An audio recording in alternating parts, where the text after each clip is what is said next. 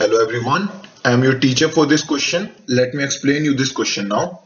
Find the distance between the points P minus 4,7 and Q 2, minus 5. So ये directly formula based question है दो points दे रखे हैं आपको तो आपको यहाँ पे डिस्टेंस फॉर्मूला लगाना है which is under root x2 minus x1 का whole square plus y2 minus y1 का होल स्क्वायर सो दो पॉइंट्स हमें दे रखे हैं p और q. इनके कोऑर्डिनेट्स को हम x1 y1 और x2 y2 कंसीडर कर लेते हैं.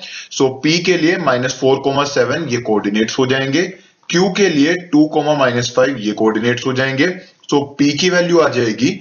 अंडर रूट में x2 माइनस एक्स वन यानी कि टू माइनस में माइनस का फोर तो इसे आप लिख सकते हैं टू प्लस फोर का whole square plus Y two minus Y one यानी कि माइनस फाइव माइनस सेवन का होल स्क्वायर ये वैल्यू आ जाएगी अंडर रूट में टू प्लस फोर, यानी कि सिक्स का होल स्क्वायर तो ये आ जाएगा thirty six plus minus five, minus seven, यानी कि माइनस ट्वेल्व का स्क्वायर सो ये वैल्यू आ जाएगी one forty four.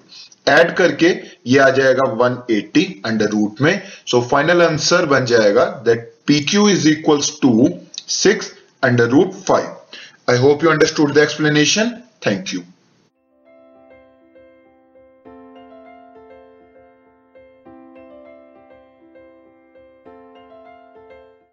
this podcast is brought you by Hubhopper and Shiksha Abhiyan अगर आपको ये पॉडकास्ट पसंद आया तो प्लीज़ लाइक शेयर और सब्सक्राइब करें और वीडियो क्लासेस के लिए शिक्षा अभियान के यूट्यूब चैनल पर जाएँ।